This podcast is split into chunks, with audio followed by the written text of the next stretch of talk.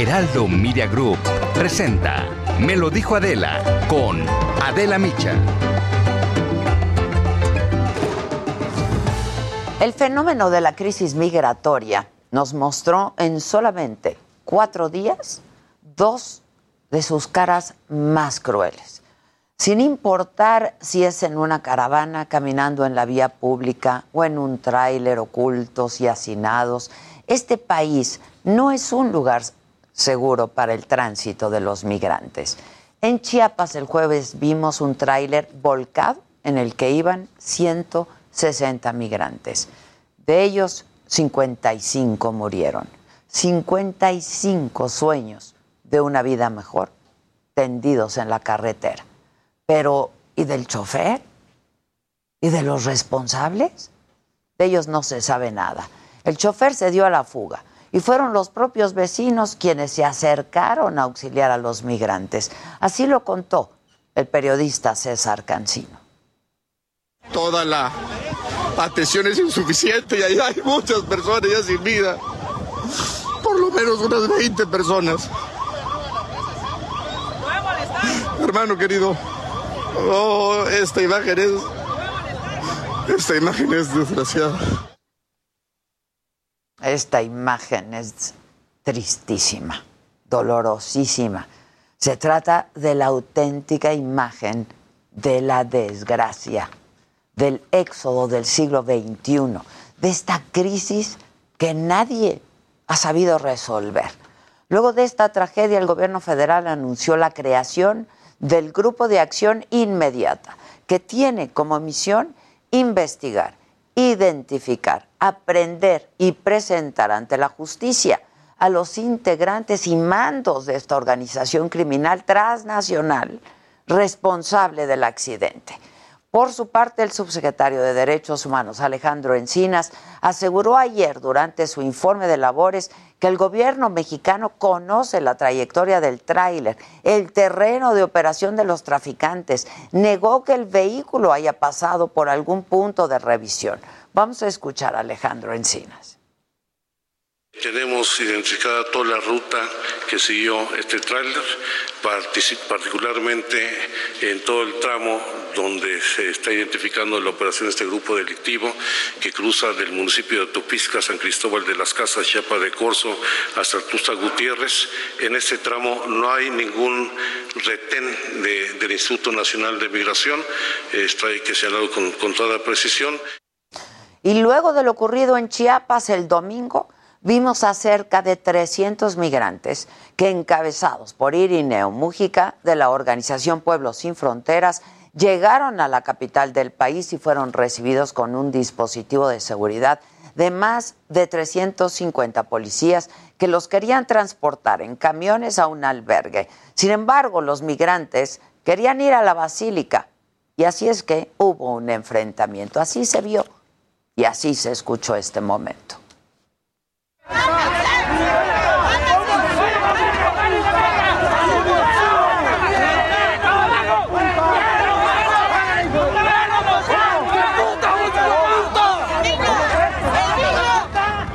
Al final los migrantes fueron llevados a la villa. Y sobre esta confrontación habló ayer la jefa de gobierno, Claudia Sheinbaum. Nunca se esperó que, fuera a haber una confrontación, ni era el objetivo, eh, ni tampoco encapsular, ni mucho menos, sino más bien orientar para la entrada. Y en ese momento pues hay que revisar exactamente qué fue lo que ocurrió y no se esperaba esta agresión de los migrantes o de algunos de los migrantes porque justamente se tenía diálogo para ver por dónde iban a entrar, a dónde se iban a encaminar y cuáles eran las condiciones de entrada. Y por su parte, Irineo Mujica, quien encabeza, les decía, esta caravana, dijo que el enfrentamiento fue una cortina de humo. Pienso que es más una cortina de humo, un distractor para que no se hable sobre la verdadera problemática que es la contención en el sur. Lo ocurrido en la Ciudad de México o Chiapas no debe hacerse ni verse como costumbre. Maltratar a migrantes no es lo normal, no debe ser lo normal. Y que como región no podamos dar respuesta a esta crisis tampoco es culpa de ellos, es muestra también del fracaso histórico de los gobiernos, el horror de ser migrante en este país también, donde ni ocultos en un tráiler, ni visibles en una caravana, tienen las garantías de llegar sanos y a salvo a buscar una vida mejor. Esto es, me lo dijo Adela. Yo soy Adela Micha y ya comenzamos ahora también por la cadena nacional del Heraldo Radio.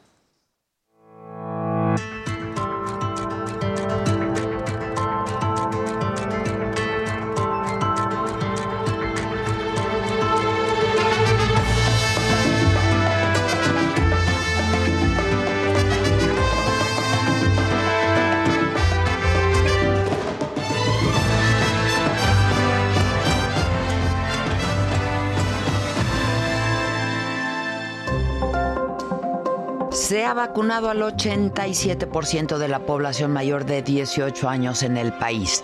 Sin embargo, se está reforzando la vacunación en Chiapas, Guerrero, Veracruz y Oaxaca, informó esta mañana el presidente. Doctor, doctor, doctor ¿qué nos caso de Omicron en el estado de Omicron en el estado de México, doctor Gatel? Hugo López Gatel abandona una reunión privada con diputados luego de acusar que la perredista Elizabeth Pérez lo estaba grabando. La diputada del PRD lo niega, fue el pretexto para suspender su comparecencia. Se percibió sumamente rebasado por los excesos de sus dichos, escribió en Twitter. Ricardo Monreal, coordinador de Morena en el Senado, afirma que la prohibición de la venta de niñas por usos y costumbres en comunidades indígenas es uno de los grandes pendientes en el legislativo que ya se trabaja en el tema. Nos ha informado el secretario de Gobernación que así como ha sostenido este primer diálogo con Acción Nacional, buscará diálogos con los otros partidos políticos. Por primera vez en lo que va del sexenio, la cúpula del PAN se reúne con el secretario de Gobernación. Acuerdan siete mesas de trabajo en temas como la reforma eléctrica y una posible reforma político-electoral. Llegaron a una situación pues muy eh, negativa. El presidente dice que fue un buen encuentro, celebró que dejen de lado su negatividad contra la cuarta transformación. El estudio de Pfizer sobre su píldora contra COVID-19 muestra una eficacia del 89%. Podría ser una herramienta fundamental para ayudar a sofocar la pandemia. Terrorismo en Colombia. Esta mañana se registraron dos explosiones en el aeropuerto de la ciudad de Cúcuta, fronteriza con Venezuela. El ministro de Defensa acusa que estas acciones se planean y financian desde el régimen de Maduro. Repudiamos el acto terrorista en Cúcuta, el aeropuerto Camilo Daza. Hola, ¿qué tal? Muy buenos días. Saludo con muchísimo gusto ahora a quienes nos sintonizan a través de la cadena nacional del Heraldo Radio y que es martes, es 14 de diciembre. Esto es parte de lo que ocurrió en la mañanera de hoy, que fue martes del pulso de la salud. El subsecretario López Gatel reconoció que los contagios de COVID-19 van al alza en el norte del país, pero dijo que esta semana hemos iniciado con una reducción en la propagación del virus y aseguró que el aumento de contagios no es generalizado en el resto del país y sin hablar de la variante Omicron destacó la, desocupación hospitalaria, así lo dijo Gatel permanece la tendencia a la reducción, se siguen vaciando las unidades COVID y esto atiende a que hay menos ingresos, menos pacientes enfermos nuevos que personas que salen en recuperación.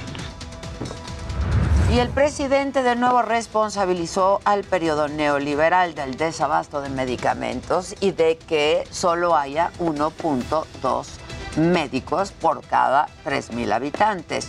Crítico también a las escuelas públicas que rechazaban estudiantes porque, dice él, les decían que no habían aprobado el examen de admisión para la especialidad de medicina. Por eso deberían de ser este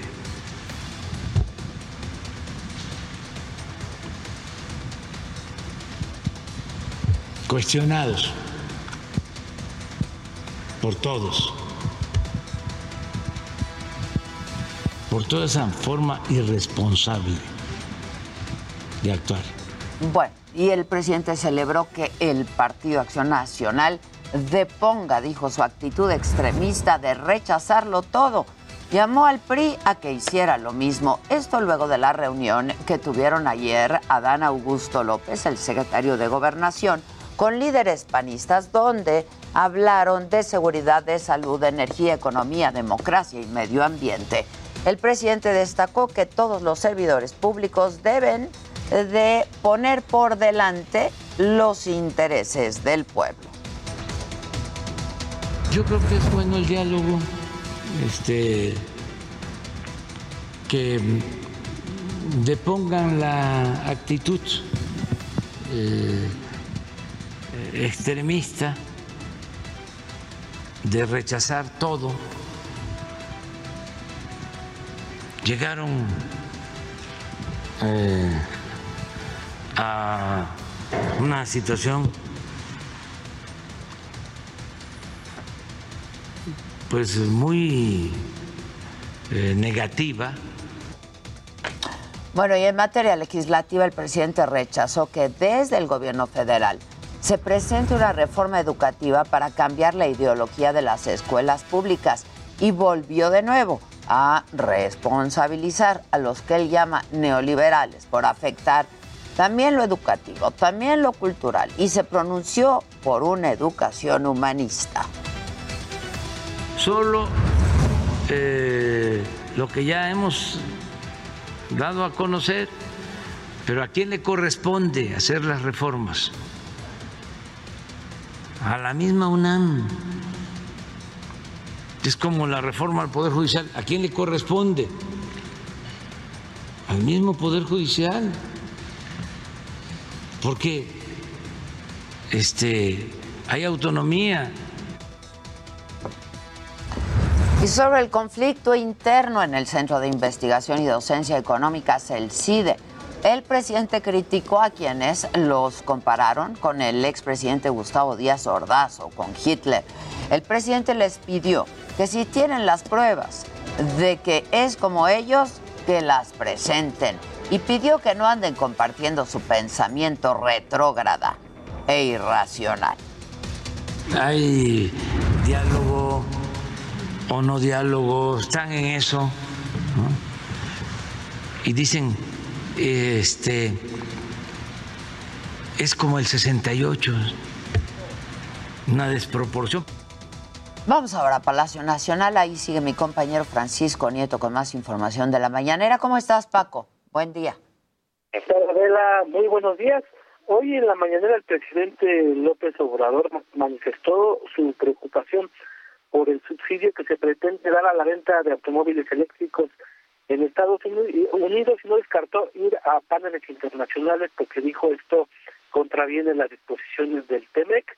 Reconoció Adela que es una preocupación legítima de la industria automotriz mexicana y se está revisando este tema y recordó pues que Canadá también ha manifestado su preocupación al respecto. En ese sentido dijo que se trata de un subsidio que se contrapone al tratado comercial y México no está de acuerdo, por lo que ya se están haciendo todos los trámites necesarios para frenar este subsidio, por lo que no descarta que se pueda llegar hasta los paneles internacionales. Sin embargo, el presidente consideró que ante la buena relación que hay con el gobierno de Joe Biden, pues que se pueda llegar antes a una solución que no afecte a la industria eléctrica del país. El presidente también al final de esta mañanera pues también se manifestó a favor de que César Dó, el exgobernador de Chihuahua, pudiera tener el, el criterio de oportunidad, es decir, convertirse en un colaborador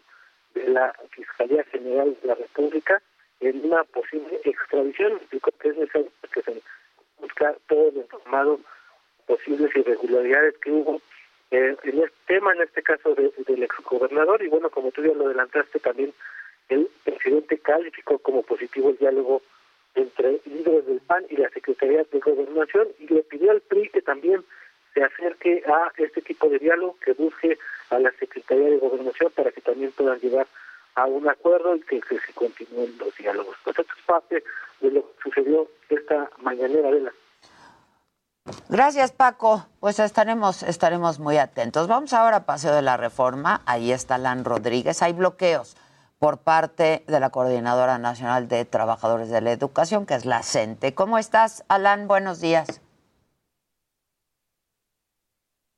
No lo escucho.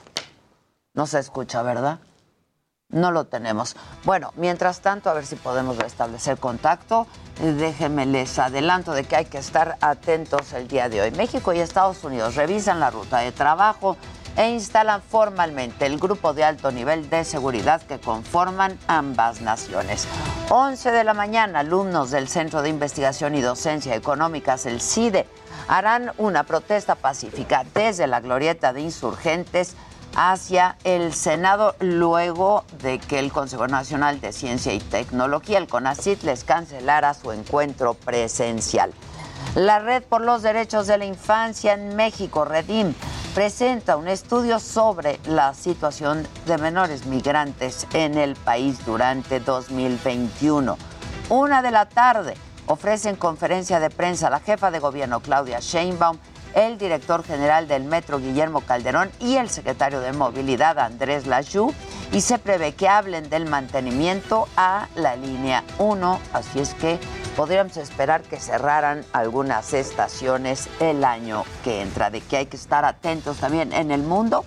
El comité que investiga el asalto al Capitolio del 6 de enero de este año celebra una audiencia para determinar si se acusa formalmente de desacato al que era jefe de gabinete de la Casa Blanca en el momento del ataque, Mark Meadows.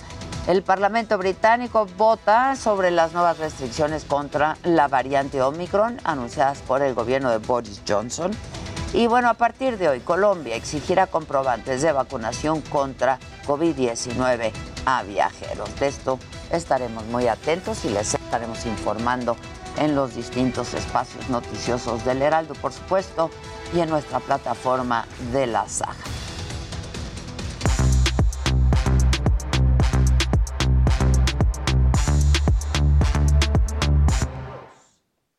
Aquí estamos ya todos sentados a la mesa. Para quienes nos escuchan por la radio, aquí están todos, todos, todos. Hola radio, buenos Hola días. radio, saluden a radio. ¿Cómo estás, ¿Qué Radio? onda? A ver, el Atlas, viene. El Atlas, venga, pues eh, ya lo platicábamos, 70 años tuvieron que pasar, más de 70 años para ser exactos, para que pudieran volver a ser campeones. Y entonces el desfile y la gente en Guadalajara, porque también hay que aclarar, es, es de estas cosas curiosas, en Guadalajara hay muchos más atlistas que Chivas, de hecho... En la capital de nuestro país, aquí en la Ciudad de México, hay más chivas que americanistas y en Guadalajara hay más americanistas que chivas. Es- es- son esas cuestiones curiosas de cómo se da, ¿no? Entonces, pues sí, mira, Ahí en los niños euros toda la gente fascinados, gritando, diciendo arriba el Atlas, toda una locura la que se vivió en el desfile. Y pues ahí están miles de aficionados en este recorrido de los rojinegros. No, bueno, pues imagínate la emoción. 70 años. 70 años. Uy, tienes que hablar de lo chafa que estuvo lo que hicieron las chivas en. Sí, también lo, lo Sí, tenemos. estuvo horrible. estuvo horrible. Exacto. Chafa. Antes de decir eso, déjame voy con lo bonito, porque obviamente todos los exfutbolistas que han eh, cursado por ahí, que los más cercanos fueron los de esta final del- de hace 22 años, donde estaba Rafa Márquez, que era el mayor emblema de ese equipo, que perdieron en penales contra el Toluca. Bueno, pero ahora el que ha sido o el que fue la última joya, la última joya del Atlas, Andrés Guardado, platicaba desde España cómo lo vivió y lo que significa ser atlista. Y aquí Ah, tenemos justamente a Andrés Guardado. Eh, es un poco el lema del Atlas, ¿no? Que si te lo explico no lo entenderías. Es una pasión que yo la comparo mucho con el Betis, ¿no? Porque son- somos equipos muy similares en el aspecto de que a lo mejor en tema campeonatos no, no hemos conseguido, no tenemos un palmarés muy grande, pero tenemos muchísimos seguidores, muchísima afición, se vive con muchísima eh, pasión el, el seguir al Atlas también en México, pero, pero bueno, lo voy a disfrutar eh, por mucho, mucho tiempo porque bueno, si la racha es como hasta ahora que cada vez España. Entonces ahorita ¿Dónde lleva cinco años. sus chinitos? Sí, sí, ya, ya, ya, ya. ¿no? ¿No viste cómo dice? Tuve que verla en el iPad en silencio para no despertar a mi mujer. Sea, así tuvo que ver la, la final. Chinitos, ya bien. Exacto. Y ahora sí, eh, digo, hay que tener categoría, hay que tener clase para saber perder, que en este caso ni siquiera pudieron llegar a la liguilla. Entonces, ¿De qué hablan? mira este tweet. O Las. Chivas fe- eh, celebran, todos los equipos del fútbol mexicano siempre felicitan al campeón, ¿no? Claro. Y en este caso las Chivas decidieron pues querer seguros ellos ser jocosos, divertidos, como lo hacía en su momento Jorge Vergara, ¿no? Esto queda más como ardido, así como enhorabuena, felicidades, y le ponen todos los títulos restantes que sí tienen las Chivas, que son 12 Ay, en gris mal. y las dos copitas por- que para ellos, porque no son dos copitas, son dos títulos que tiene el Atlas. Entonces, pues toda la gente, Chafas. Sí, no toda la gente los ca- atacamos y criticamos y dijimos pésimos, Sí, o sea, de- de, de pésimo. muy mal. Qué ardillas. Qué ardillas. La verdad. Sí, sí. Y aunque algunos decían, no, es que era para la rivalidad. Eso no es de rivalidad. Eso es de saber reconocer al rival que ganó. Claro. Así de Y sencillo. lo haces cuando estás en igualdad de condiciones, en un clásico tapatío o algo por el estilo. Pero así, cuando ya ganó, pues felicítalo bien. Y cuando todos los equipos lo están Claro. felicitando, Y ahí con las todos. copitas vacías. Sí, qué Como de, te faltan tantas para Eh, llegar. para llegarnos. Exactamente. Para llegar. Juego de Nintendo. Ah, y estas historias hay para aventar. Esta es una de las que más, obviamente, conmueve el corazón. Un hombre que por su edad, porque tú lo sabes perfectamente lo que hemos estado platicando, estos 70 años Sí, que han pasado, claro. pues es una afición ya muy longeva. Entonces, Claro. mira este señor, este abuelito, o tatarabuelito ya, ¿eh? Sí, claro. Yo sí le voy, le voy. Sí, se vale llorar, campeón. Vamos Ganó el ¿Después de cuántos años? Desde el 51. Oye, Jerry, O sea, qué bonito. sí, la, la gente- Padrísimo. Bonito eso, imagínate. Y es que así son, o sea, pues 70 Claro. años. No, y que el perro Pues Bermúdez se iba a pintar. Ajá, ¿no? tres que- El perro Bermúdez dice que ahorita que ¿no? está ya en Estados Unidos otra vez, porque vino a la transmisión, que va a subir una foto cómo está pintada la cabeza del Atlas, porque Eh. él es rojinegro. Claro. Él Muy le bien. iba aunque ganaran. Exacto. Sí, claro, claro. A ver, mi Luis, los gadgets más vendidos. A ver, está interesante. Hoy traigo varios números porque la Asociación Mexicana de Venta en Línea, ayer ya lo comentábamos aquí, Adela, que al final el buen fin no les fue tan bien. O sea, de hecho vendieron algo así como un 5, 7% menos de lo que se vendió el año pasado. Pero empezaron ya a sacar otros datos, por ejemplo, de qué fue lo que más se vendió, pero durante todo el año. Y hay datos interesantes. De hecho, lo que más se vendió, el 52% de las compras, fueron teléfonos y tabletas. Eh, esto en cuanto a gadgets, obviamente. Después está sistemas de audio, número dos, consolas y videojuegos, número tres. Pero ahí les va este dato que a mí me llamó mucho la atención. Eh, son salud y bienestar, que tiene que ver con depiladoras, rasuradoras y secadoras. Ah. Pero ahí les va el detalle. De este rubro, de estas, de estas Yo compras. contribuí. Yo, yo- yo también yo contribuí, pero, contribuí. pero- pero Varios de chequen, solamente 29% de las compras que se realizaron de este rubro fueron eh, realizadas por mujeres. Ah, la por hombres. Perdón, el dato lo corrijo, regalo. 36.8% fueron por, por mujeres, el resto por hombres, entonces yo me uno a ese... A ese Claro. Yo estoy dentro de ese ranking. Claro. ¿Qué puede ser? Fueron Los regalitos. hombres fueron, ajá, Claro, regalo, regalo. un regalo, exactamente. Tu exactamente. regalo espontáneo, aquí al espontáneo, aire, exactamente, espontáneo. Con una gran espontaneidad. lo quería. ¿Dan moto propio? Totalmente. Ahora, por otro lado, también lo que se mencionó, por ejemplo, es que, bueno, eh, hogar inteligente, eh, televisión y pantallas casi hasta el final. O sea, número 7, 8, perdón. Y la verdad es que no se esperaban, porque al final se esperaba mucho, la, la- obviamente, vender mucha pantalla. Es el gadget, digamos, que más importante dentro del rubro. Y también por la cuarentena, ¿no? Y la Exacto. pandemia. El año pasado Se requerían. Sí. se requerían. Ahora Era no como tanto. de un artículo de necesidad. Sí, com- Claro. completamente. Pero en fin, la verdad es que eh, el- la buena noticia es que sí, buenas ventas en videojuegos y buenas ventas en teléfono. Yo Es lo único ahorita que ha sido lo que ha resaltado. Fíjate. Vamos a hacer una pausa, regresamos con mucho más. Vamos a ver a Bananín y a Bananón, ¿no? Antes de que nos vayan. Ahí estamos. Ahí están, velos, por favor. O sea, Están Tall y versión petit. No, están. Expreso. Y Cuando me mandaste la foto dije, es broma, está increíble, increíble. Volvemos luego de una pausa.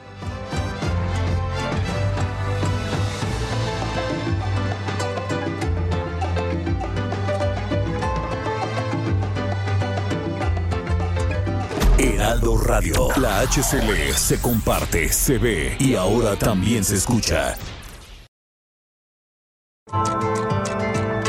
Continuamos en Me lo dijo Adela. Bueno, ¿qué fue lo que pasó en la Cámara, no, en la Junta de Coordinación Política de la Cámara de Diputados cuando estuvo ahí ayer? El subsecretario de Salud, Hugo López Gatel? Para que nos cuente un poco y nos aclare cómo estuvo el asunto, es que le pedí a Luis Espinosa Cházaro, integrante de la Junta de Coordinación Política eh, de la Cámara de Diputados, él es perredista, para que nos diga qué fue lo que ocurrió. Cházaro, ¿cómo estás? Buen día. Buenos días, Adela, para ti, buenos días para todo tu auditorio. Muchas gracias.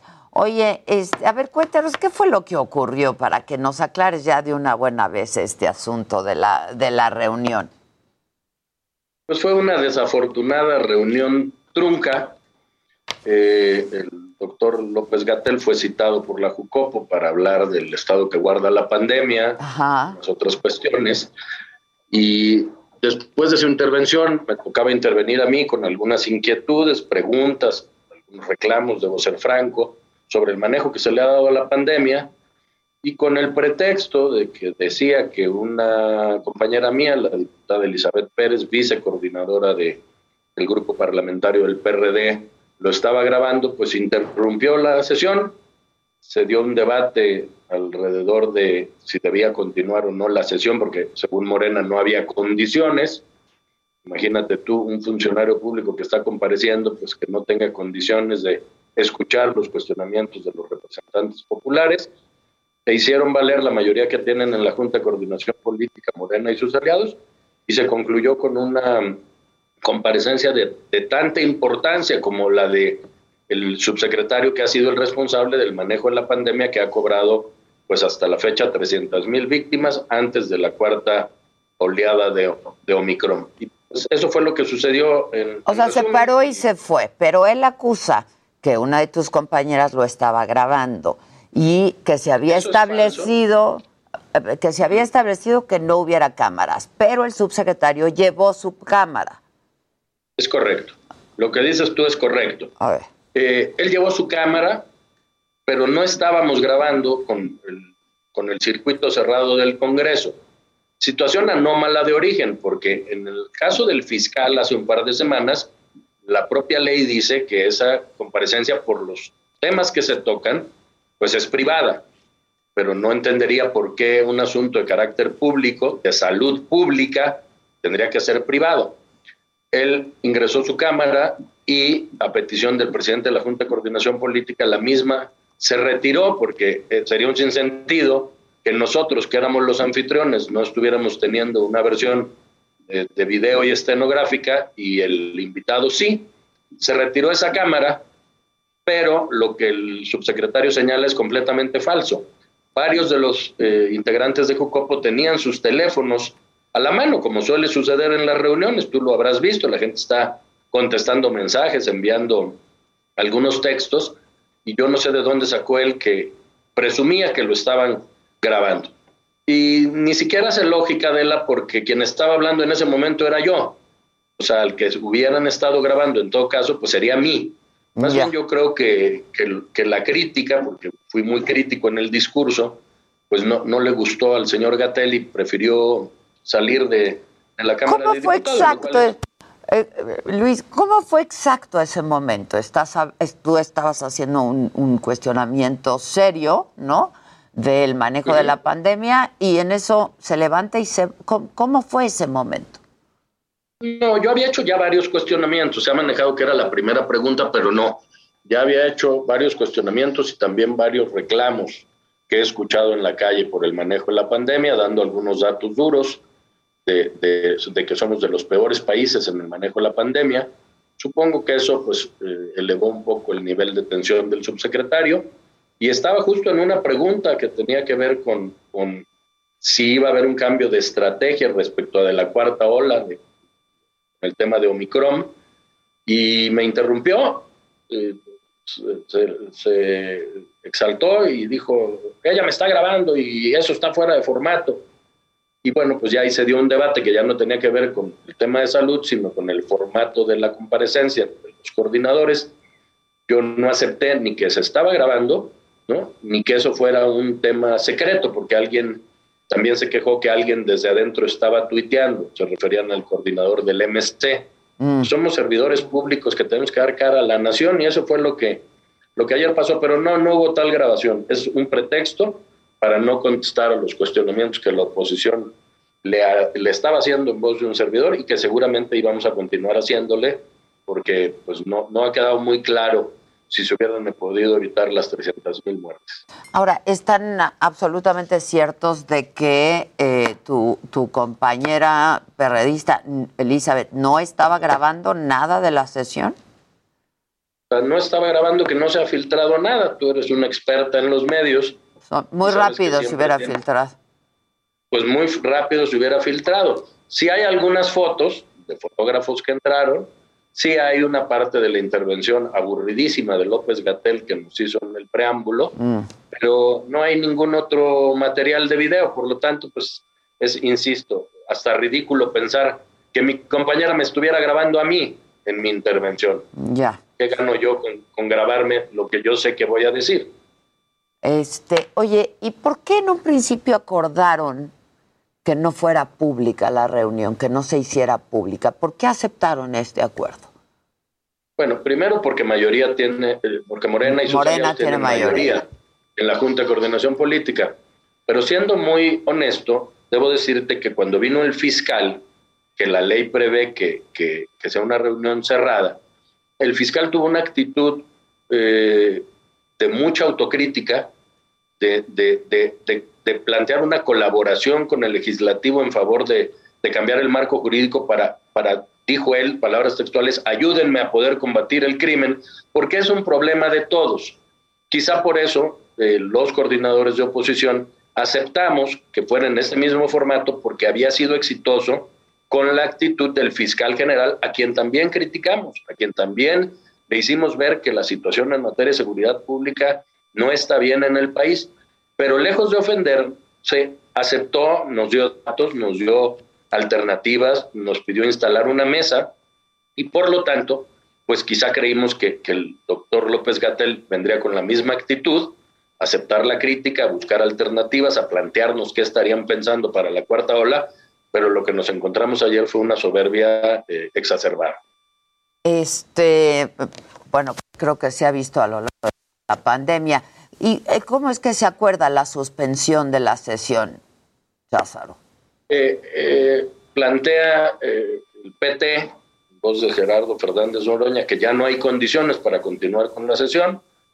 Hicimos intervenciones todos los coordinadores de grupo, los cuatro de oposición a favor de continuar. ¿no? Era una sesión de trabajo, no se trataba de una sesión de diversión, ni de que quien viene a comparecer esté o no esté cómodo, es su obligación.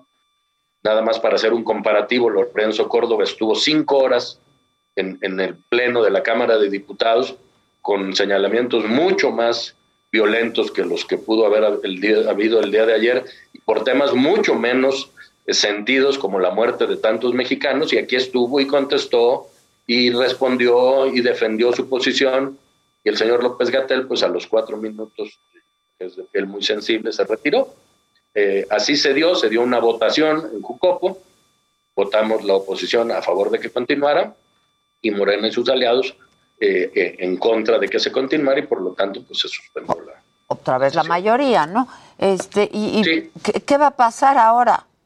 Porque supongo que ustedes también como bancada y como oposición pues tenían pues ya mucha claridad de qué cuestionamientos se le iban a hacer, ¿no? No solo señalamientos, pero también pues preguntas al subsecretario, ¿no? Claro, eh, nosotros ayer mismo se planteó, lo llamaremos a comparecer al Pleno, y ahí ya es un mandato constitucional y tiene que venir, y no se puede ir y tendrá que contestar, y, y justo lo que se pretendía evitar, que era una confrontación muy álgida en el Pleno, donde las posiciones se exacerban, por eso también era parte de que viniera la JUCOPO para que cada uno pudiéramos transmitirle a nuestros grupos parlamentarios pues esta información, pero si ni a nosotros nos puede responder, pues dudo mucho que lo, vaya a ser ante el Pleno, pero lo vamos a citar a comparecer. Ya. Este, pues estaremos muy atentos. Yo no sé, ¿hay algún antecedente de que alguien se levante? Yo No, en, en- en lo que yo tengo de, de- de vida política, jamás había visto que un funcionario abandonara la Cámara de Diputados en medio de una comparecencia. Pues no. Este, pero como tú dices por mandato, pues tendría que hacerlo, ¿no? Y asistir al pleno si se le convoca. Es correcto. Y así lo, así lo haremos, porque nos dejó con más dudas de las que teníamos cuando llegó. Ya, pues sí, así estamos todos. Eh, Luis Espinosa Cházaro, integrante de la Jucopo en San Lázaro, te agradezco mucho y estaremos pendientes y en contacto, si me permites. Gracias a ti, Al Adela, que tengas muy buen día. Muchas gracias, muchas gracias. Este, híjoles, es que pues ya sabíamos que pecaba de soberbia, Pero ¿no? eso, Pero levantarse claro, es una exageración. así- a dejar así a los legisladores sí está muy Y no se la van a perdonar. Pues, es Pues que- ojalá que no. Ojalá que no. Que no exacto. lo suelte. Pues ni ellos ni nadie, ¿no? No. Sea, exacto, empecemos por No se le van a nosotros. perdonar no, no se lo vamos a perdonar. Oye. Ha sido el peor, el peor manejo de la pandemia, creo que a nivel global. No sé si de todos los países, como decía ahorita, pero igual y sí de los peores de los cinco. Bueno, pues México está entre los países con más muertes de personal médico del mundo, ¿no? Horrible. Entonces, este, sí está horrible. ¿Qué dijo el presidente del electrónico? Ah, ya, se le olvidó que prohibido prohibir. Y Pues haz de sí, cuenta que estaban no. hablando de que la gente se quiere poner su arsénico así en lugar de un diente. Parece que estaban hablando de eso. Qué cobarde López Gatel. Perdón, pero es que de verdad ya saben que a mí López. Uy, uy, uy, me están grabando. Ya, peores cosas le han grabado en las mañaneras. Exacto. Eso, y pues también ahí en la playa. En la playa, sin que O el parque sin cubrebocas. ¿No habían dicho que no se tenían que registrar los adultos mayores para esta tercera dosis? Sí, que no. Que no, que ahora sí. No, no, es- es- Dijeron, van llegando por, por, por su Llegas y punto. letra de apellido, ¿no? O sea, y aparte, la verdad es que sí es al grupo al que más trabajo le cuesta hacer ese tipo de Pues registros. claro. Hay filas de cuatro horas de gente de la tercera edad. Sí, no. Sí. La verdad ha sido. Y si un les cuesta relajo. trabajo y si no tienen a alguien que los registre, les resulta muy complicado Sí. hacerlo. Yo no O puedo un entender correo cómo él electrónico, Adela. supuestamente O hizo un el juramento hipocrático, ¿no? Supuestamente es doctor. Sí. A, to- a todo lo que es el juramento falla, ¿eh? Este, a él Él es todo. muy Crático. Hipocrático. No, pero por ejemplo, a Ay, muchos adultos talú, mayores, y eso sí es algo que ha estado pasando, los registró algún familiar. Claro, algún amigo, sobrino, ¿no? algún nieto, algún Y hijo. puso su correo electrónico. Entonces lo que pasaba cuando ellos ya trataban de sacar su comprobante, Salía es que nombre salía- de no, no a nombre, registró. llegaba ese correo. Y si no revisabas ese correo en las siguientes dos horas, ya dejaba de, va- de ser válida la liga. Tenías que No rehacer. podían ni sacar sus certificados. O sea, la verdad es que la quieren poner más difícil. Bueno, este, y también vieron que duplicaron al paciente de Omicron y decían, ya hay uno en el Sí, Estado de México. uno. No, No, es no. el mismo que ya sabíamos. No, no, no, no. O sea, la verdad, como el chanfle. Bueno, ¿eh? a ver, viene rapidísimo de del, del, AMLO. del electrónico. ¿O querías decir algo de López Gatel? No, de, lo- de- de López Obrador, que lo andan criticando por, por usar tecnología neoliberal. ¿Cuál es la Ayer publicó una fotografía en su Twitter y está utilizando un iPhone 13 Pro Max. ¡Ah, perro! ¡Está estrenando! está poniendo abajo, así que pues no que mucha austeridad. austero, sí, qué o sea, austero. pudo, pudiendo utilizar eh, tecnología Y mexicana. no puede decir que se lo regalaron porque no acepta regalos. No, Exacto. ¿saben qué? Pero qué bueno. Qué bueno para que no vuelva a pasar lo del tren. Sí, Que que está claro. Muy bien, Claro, presidente. ¿qué Ahí le pusieron los comentarios ahí Le va. pusieron hasta el precio, o sea, sale en 28.999 pesos. Vámonos. El PRI traía mejores y, y robó más. Híjole. Ahí están. Bueno, Bueno, hay de todo, está. hay de, todo. Híjole, yo quiero ese iPhone. está Ya bien mejor, lo esperamos al 14. Exacto. Pues sí. Sí. A ver, el Pues otro bueno. gadget, ¿no? El electrónico. Sí, porque ahora sí dijo que son peligrosísimos y que no solo deben de estar regulados los cigarros electrónicos. Ahorita tú estás siendo una transgresora, por cierto, dándole el golpe a tu, a tu electrónico. Bueno, que deben de estar prohibidos. ¿Cómo, Así lo dijeron en la presidente? Ya déjenos de prohibir cosas. prohibir? Escuchen, escuchen. ¿Lo tenemos? Un segundo.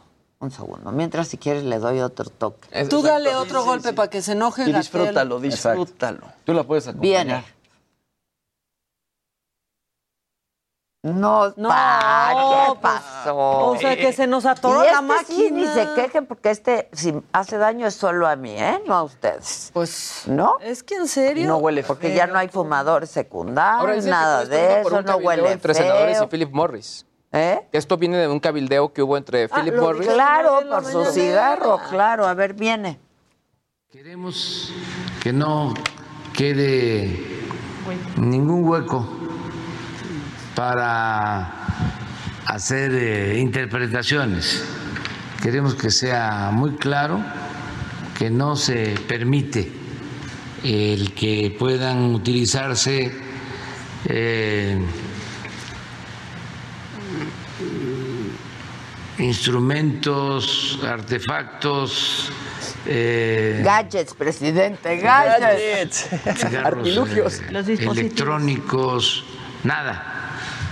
Nada. ¿Por qué? Absolutamente nada. Mejor que sea contrabando. Sí. Exacto. ¿Por? Que no esté regulado, que solo sea contrabando, Pues que sea claro. ilegal. Muy mal, muy mal, presidente. No, hay, que, ya. hay que ver Y ustedes siguen Hay esperando que- se legalice la marihuana. prohibir. ¡No, hombre! O sea, Claro. Estamos lejísimos. ¿Qué más me tienen, muchachos? Oigan, pues la edición número 79 de los Golden Globes se va a llevar a cabo el 9 de enero de 2022 y bueno, esta es la ceremonia que premia lo mejor del cine y la televisión y ayer se reveló a la lista de nominados y bueno, la lista de nominados justamente llega como en un momento muy polémico para los Golden Globes porque este año fueron señalados por discriminación y de aceptar regalos por parte de producciones, esto para obtener nominaciones. Justamente en febrero Los Angeles Times eh, reveló que de entre los 87 miembros votantes que escogen a los nominados no había uno solo de piel negra e incluso Tom Cruise en ese entonces decidió devolver sus tres Golden Globes como protesta ante esta situación.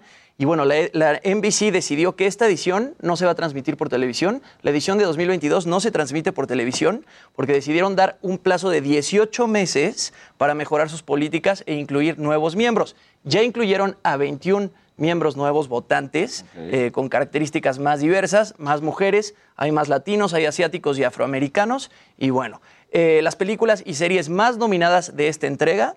Las películas más nominadas es Belfast, que se, entrena- se estrena el 24 de febrero de 2022. Tiene siete nominaciones. Luego está Power of the Dog con Benedict Cumberbatch y Kristen Dunst. Esta película ya está en Netflix, ya la pueden ver en Netflix. También tiene siete nominaciones. Y de series, Succession es la más nominada con Es que sí cinco está nominaciones. muy cañón. Que esa también está en Ya HBO acabó, Max. ¿verdad? Ya está acabó. completa ahorita Ya se HBO pueden ver todos los episodios. Y The Morning Show, que está en Apple TV Plus. Sí. Y Ted Lasso también Buenaza tienen también. cuatro nominaciones no cada uno. Yo no la No vi. vi Ted Lasso. ¿Cuál Ted Lasso? La uno es muy buena, la dos es eh, romanticona. Medio oscura en algún capítulo. Ah, ok. pero, pero es buena también, o sea, sí, sí está buena. Es como comedia Creo que muy no la he sencilla. visto porque es como feel good, ¿no? Exacto. Así no me es. quiero sentir Pero bien. an- no la he visto. Snoop Dogg nos regaló un momento este, pues muy chistoso en, en- en- revelando los nominados, porque se le fue la, pronun- la pronunciación por ahí de Ben Affleck y tampoco pudo decir bien Denis Villeneuve, que es el director de, de la película A ver. Dune. Vamos a, a ver este momento. Escuchemos. Escuchemos. Ben Affleck. Ben Affleck. My fault. Dean Affleck. Ben ¿Por qué dijo Sorry eso? about that, Ben. It's a doozy. Dennis Villanueva. ¡Ah, Si no! no es español, no es Villanueva. Denis Estuvo Villeneuve muy chistoso. y Ben Affleck. Bueno, Ben pues Affleck. sí Ben Affleck. siempre bien Ben Affleck. pacheco. Eh, Yo creo que se debe haber fumado un Sí, porro claro. antes de subirse al escenario. Sí, Ben. Affleck. Ben Oye, Affleck. rápidamente más un datito contribuyendo la nota de, de- de Jimmy. Salieron los datos, por ejemplo, de, de plataformas en México. Netflix, número uno, 75% de los usuarios. Amazon Prime Video, 10%. Ah. Disney Plus, 8.4%. Fíjate. O sea, Netflix sigue arrasando. Es que sigue- Arrasando. sí. Y es la plataforma también más sencilla. Sí. O sea, esa es la verdad. Oigan, yo tengo una cosa que tiene que ver un poco con, con los gadgets. Tiene ahora que ver hasta con el celular del presidente. Es que la señora católica de, de Zacatecas nos tiene un mensaje.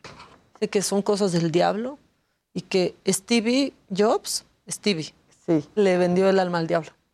Así El dijo. Stevie. El Stevie. A ver. ¿qué dice? Le dice a Los que Stevie. tienen la tecnología de la manzana aunque les haya costado mucho el celular, entiérrenlo, quémenlo, o a ver cómo le se deshacen de él. Está sellado con la sangre de 666 abortos.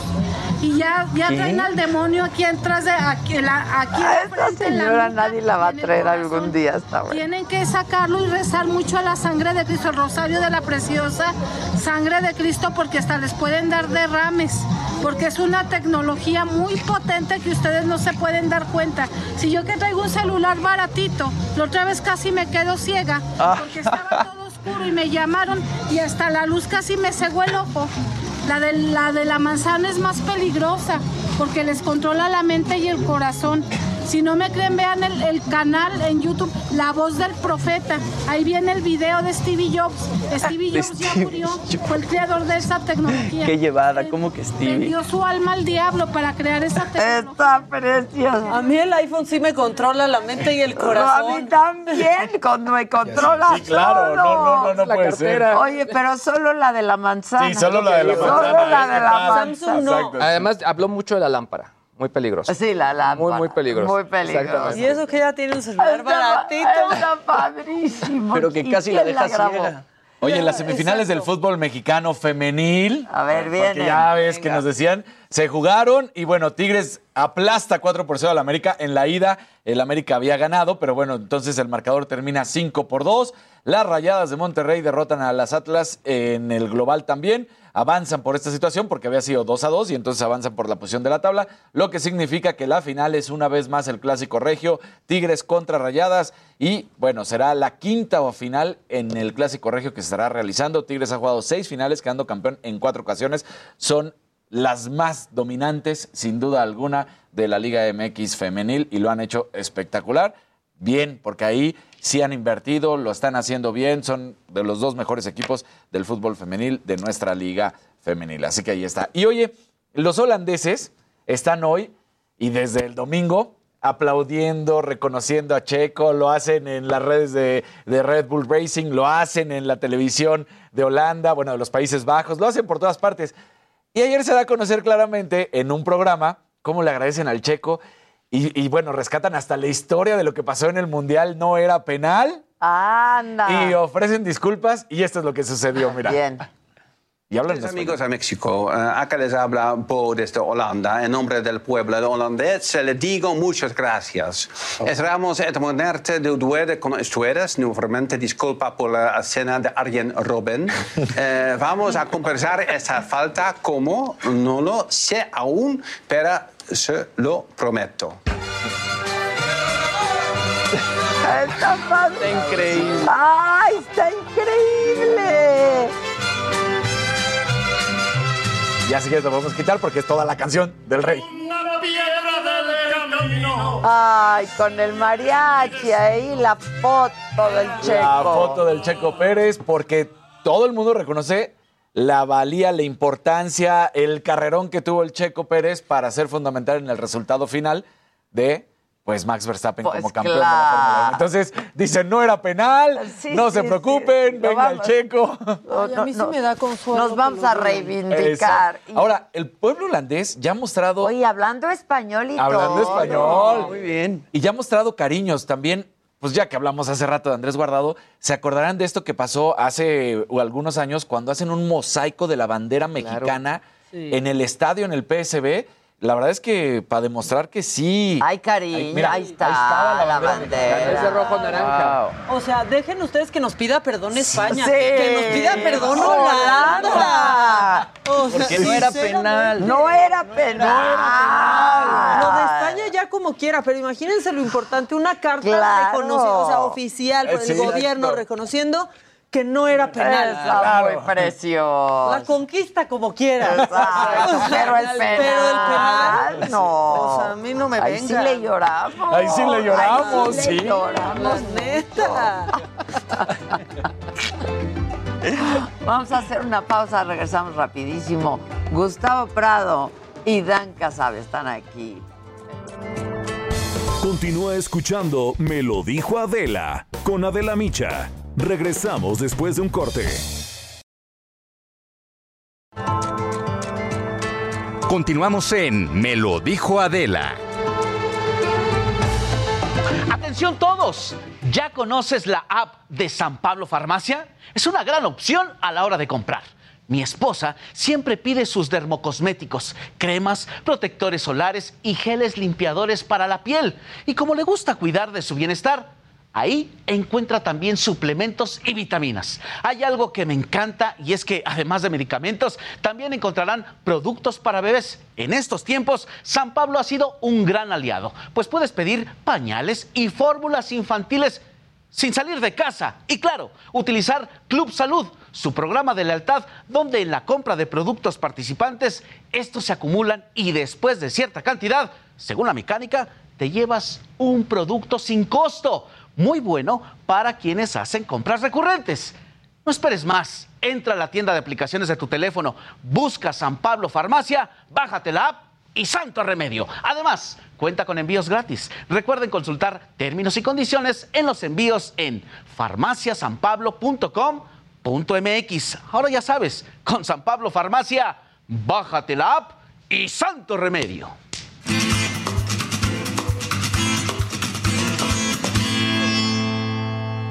Bueno, había un mensaje que recibí hace un rato que un hijo le quería regalar algo a su mamá porque decía que su mamá quería todo lo que yo me pongo. Entonces, todo lo que yo me pongo, Dan Casabe está aquí, que es la diseñadora este, de chamarras de piel, pero que ha crecido muchísimo. Dan, ¿cómo estás? Te quiero mucho. Yo te quiero. Te vi hace un par de días. Ayer nos vimos Ayer. todavía, pero igual, bienvenida Gracias. de nuevo. Este, preséntense. Hola, muchachos. Dan, ¿cómo estás? Yo soy Jim, Preséntense. mucho gusto. Mucho gusto. Hola, Daniel. Dije, ¿cómo estás? Daniela. Oye, Hola, pues Dan. aplausos, porque además yo, esto, yo decía, esta ya la tengo, ya la tengo, ya la tengo, ya la tengo, ya la tengo. Esa no. Este, la blanca me la puse en San Miguel. Sí. Sí, Esa me la puse, yo la tengo en azul. Sí. Te la cambio, ¿no? 100%. Oye, pues Dan, ¿y ahora que traes nuevos modelos?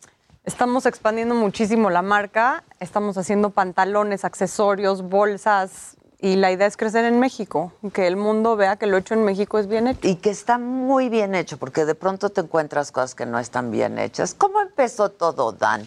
Empezó conociéndote a ti, Adela. Y a mí me da mucho gusto. Tú me viste crecer desde el principio. Sí.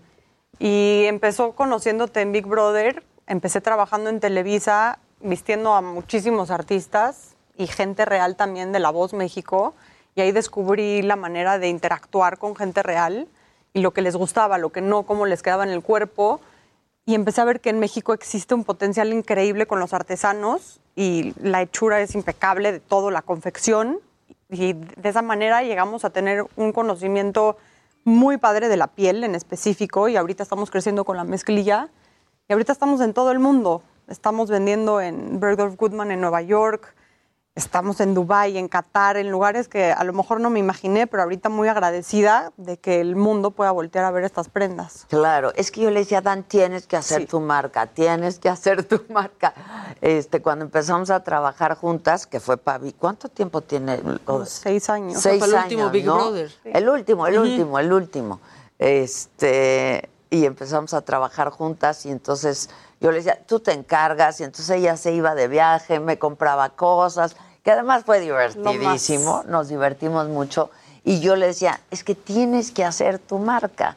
Y luego de trabajar conmigo en Big Brother, ya se quedó en Televisa y se quedó trabajando para La Voz, ¿no? Sí, para La Voz. Para La Voz. Y desde entonces me empezó a mandar, me dijo, tú tienes mi primera chamarra. Fuiste la primera. ¿Cuál fue la primera? Hice una chamarra negra llena de estoperoles, 1500 estoperoles, se los puse a mano uno por uno.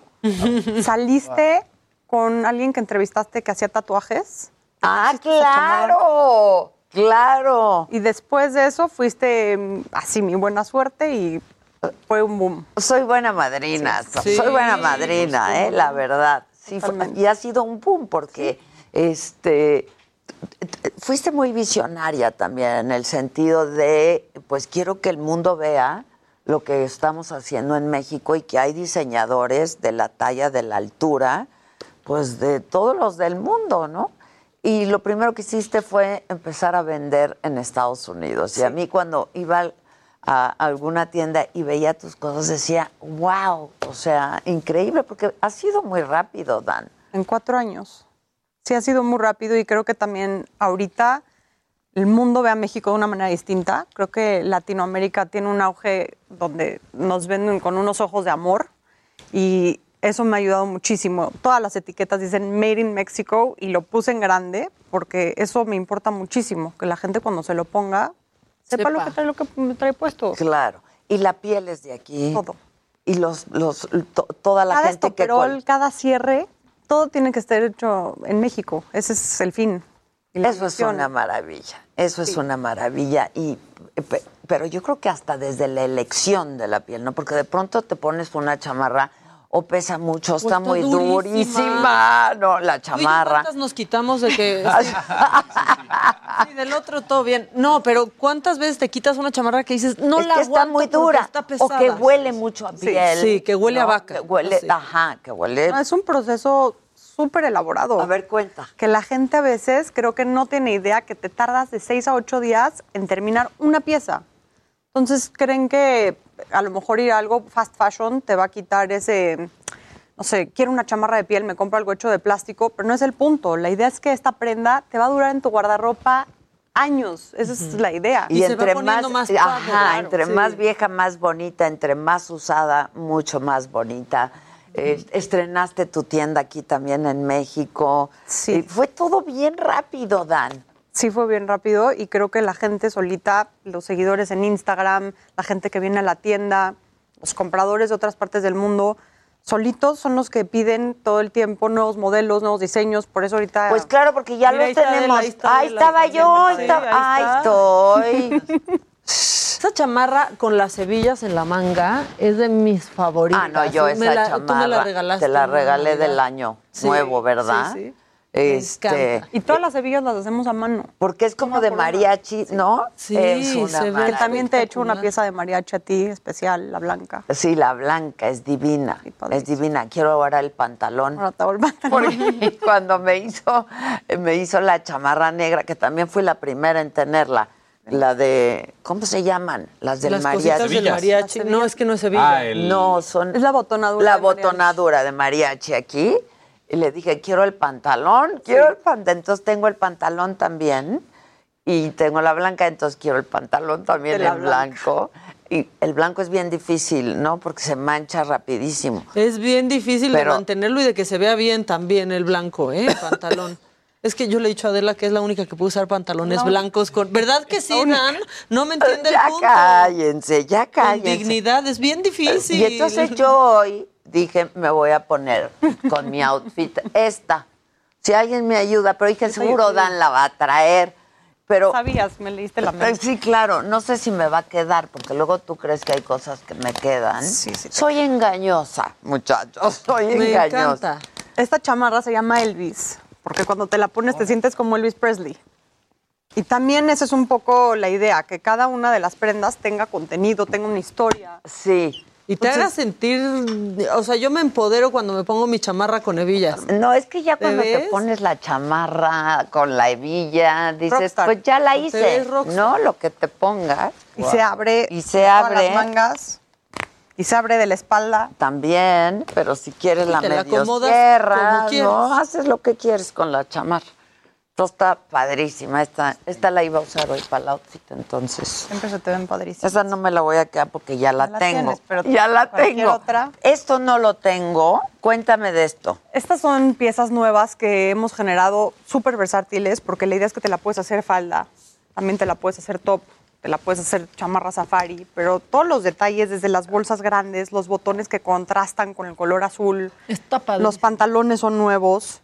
Este es una- un pantalón que he puesto, o sea, la silueta también ayuda mucho, lo que tú decías. También buscamos que se le vea cool a la gente, que se le vea padre, que te sientas cómodo, que te sientas como que si traes tu segunda piel. Eso es Sí, bien importante. porque luego te pones también unos pantalones de piel que no te pueden mover. En sí, y que no. luego te los bajas para ir al baño y ya no, suben. Exacto. O sea, como Ross. Como Ross en en Friends. Friends, ¿se acuerdan? Claro, claro. Sudas tantito y ya Y no ya, suben. arruinó la Esta me encanta, ¿eh? Ese azul está espectacular. Está espectacular. Y el concepto está padrísimo. Sí, sí, ¿No? está Tienes tres padrísimo.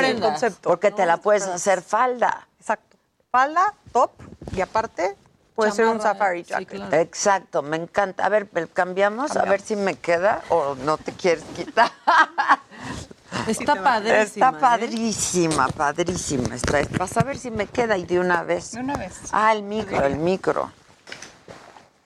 No, hombre, está. Y el color está divino, está El espectacular. color me encanta y el contraste con los botones. Yo estudié diseño de modas en Parsons y cuando estaba allá dije, México tiene todo.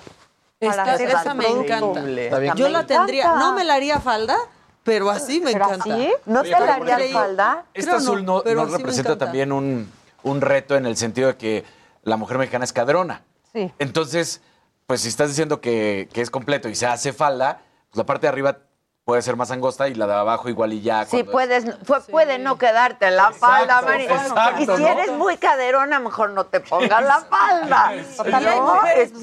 mexicanas que no son caderonas Exacto. y otras que sí y otras que son europeas y son No, caderonas, está manito. divina esta. ¿Cómo se llama esta? Esta se llama Carlota. Carlota. Me encanta. Oye, Dan, ¿y ese diseño también viene en otros colores diferentes o es el...? Lo mágico de este producto es que yo te puedo hacer todo made to measure. Ah, ok. Así, que la- a tu medida. Así que si alguien es caderona, bienvenida. También te lo puedo hacer y te puedo cambiar el color de la piel, el color de los botones. Todo eso está disponible dentro de la marca. Creo que ahorita más que nunca a la gente le fascina customizar, hacer la prenda suya. Quieren ponerle sus iniciales, le quieren poner una frase que les guste, se hace aún más tuya.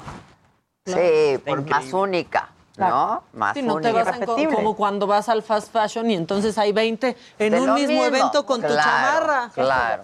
Muchas gracias, mi Dan. Está Gracias. increíble. ¿Sí me quedará de la cadera, creen? Sí te queda. no te preocupes. Todo bien, Daniel, no te preocupes, sí le queda. Es ¿Verdad? que yo Es tengo que- como, como de por diosero, porque... me- Está me- padrísima, Está gran, está padrísima, ¿verdad? Está súper cool. Pásale, mi Gus. No te preocupes. ¿Hay Hola, alguna Dan. chamarra que Hola se llame todos. Adela? El pantalón. Ah, este pantalón ¿Ese es el pantalón Adela? Este es el pantalón Adela. Y Guau. totalmente. No, no le va el está. nombre. Está bellísimo. ¿Ya te contó esta chamarra por qué es así? No. Porque resulta que los indios americanos iban a caballo Ajá. y descubrieron que si tenían flecos las chamarras, mientras más largos fueran, sacaba el agua cuando llovía. Entonces tú vas a caballo, vas empapado Ah, y si tiene flecos, vas sacando el agua por los flecos. Entonces te secabas y podías seguir cabalgando. Entonces tenía una razón exacta de por qué era así. Y de ahí fue cuando hicimos la cuera, Fuera. Tamaulipeca. La cuera Tamaulipeca. En alguna vez que colaboramos. tú estuviste ahí en el... en- sí, estuviste en Y me pidieron hacer un diseño nuevo, Ajá. inspirado en la cuera. Y fue ese. Y ha sido un éxito. No, es que ese es Bárbaro. un exitazo. Ajá. Sí. Pásenle la silla. No, y ahí la Está atrás, está atrás. Hasta atrás. Porque de hecho, básicamente, tú con tus chamarras de piel tienes ahí todas las subculturas, todos los roqueos, todas las identidades juveniles, todas las maneras de ser joven. ¿No? Y aunque no seas joven, te hace sentir joven. Por eso, o Es sea, todas maneras de claro, ser joven a cualquier edad. Aparte una chamarra de piel te hace el guardarropa, ya de verdad. Es un rito de paso, ¿no? Cuando tienes ya la de a de veras, entonces a partir de ahí tienes una prenda que te va a durar toda la vida. Toda la vida, toda la vida. Sí. Por eso creo que llegamos a atacar un nicho que estaba poco, no sé, no lo habían volteado a ver de la manera en la que podían explorarlo.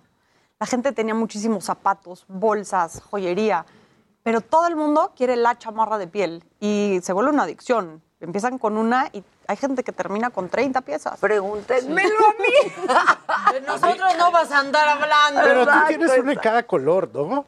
Yo tengo, sí, mira, eh, eh, yo tengo esta, la tengo justo en rojo, tengo esa, la tengo en azul, por supuesto. Esta negra no la tengo porque tengo otra, la que está llena de estoperoles, y luego tengo una con la botonadura aquí de mariachi. Este, tengo la rosa metálica, es que tiene unas metálicas Tienes una con hebillas, ¿no? También. Yo ¿Cuál? tengo una metálica Con con, hebillas, me hebillas. encanta. claro. Que me encanta. ¿Cuál metálica? Con estrellitas. La que tiene como estrellitas ¿Tú la negras, ¿te acuerdas? Yo la tengo Ajá. en azul, o sea, yo Y ya... de hecho, esta manga que traes abierta, de hecho es una manga del Renacimiento. Y hay una película que es Shakespeare in Love, que si ustedes de repente la ponen a ver, la chamarra, o la, bueno, lo que él trae, que es un jubón, el caballero, está hecho de piel y tú dices, esto es una chamarra de piel. Exactamente, es una chamarra de piel. porque desde entonces hasta ahorita, bueno, en aquel entonces era la prenda para el resto de tu vida. Entonces te la ponías una y otra vez. Era la única que ibas a tener. Y en, muchas de tus piezas eso tienen, que tienen como mucho referente histórico, que hacen guiños a otras épocas, que hacen guiños a otros tiempos y le hacen guiños a la belleza de hoy, ¿no? Que lo que le decía a Adela es que la chamarra que trae se llama Carlota justamente por eso. Todas tienen que tener una personalidad para que la sientas cuando te la pongas. Tienen un nombre, están inspiradas en algo, todas las colecciones también. Y siempre hay una referencia a México. Entonces tú no estás haciendo chamarra, estás haciendo personajes. Personajes. Personajes. Y te dan. Y eso no es un rack. Es, es un reparto de escenario, ¿no? Entonces sí es así como de Walking Legend. Sí, De poder exacto, salir The de Walking, Legend. Oye, ¿este color no lo habías usado o ya? Nunca, lo estamos estrenando hoy. Se te ve padrísimo. Se ve, pa- ve cómo Está se ve en la padrísimo. tele. Sí, Porque yo tengo el un color. azul tuya, pero no, no es esta azul. Está precioso. Y ahora ya estás en muchísimos países, ¿no? Sí, eh, la marca ha crecido muchísimo y hemos tenido oportunidades, la verdad que nos han llevado, los Emiratos han sido un lugar fuertísimo para nosotros. Toda la gente me dice, wow, esto está hecho en México. Por eso creo que cada una de las prendas hablan por sí mismas, así solitas en el rack, como tú dices, la gente se acerca porque llaman muchísimo la atención. Y una vez que está hecho en México, le ponen, ponen esto en el mapa. Saben que hacemos las cosas bien. Es que están muy bien Está muy bien hecho, es de Muy gran bien. calidad. A mí me dio mucho gusto ver un día que entré a cierta departamental de color amarillo y tenías ahí un, un gigantesco O sea, el. Palacio de Hierro. Este, y en yo fui, claro que fui. Sí, estuve- Pero estaba San Laurent, este, y Dior. Dan Casab. Dan Casab. A mí también me dio un orgullo Ajá, y sí, mucho qué bonito. gusto, porque yo la vi crecer. Ah, yo también. Alguna vez comenté con Dan que teníamos a nuestra madrina Diane Pernet al mismo tiempo. Cuando ella era muy chiquita, estabas ahí cerca, ¿no? Sí. También.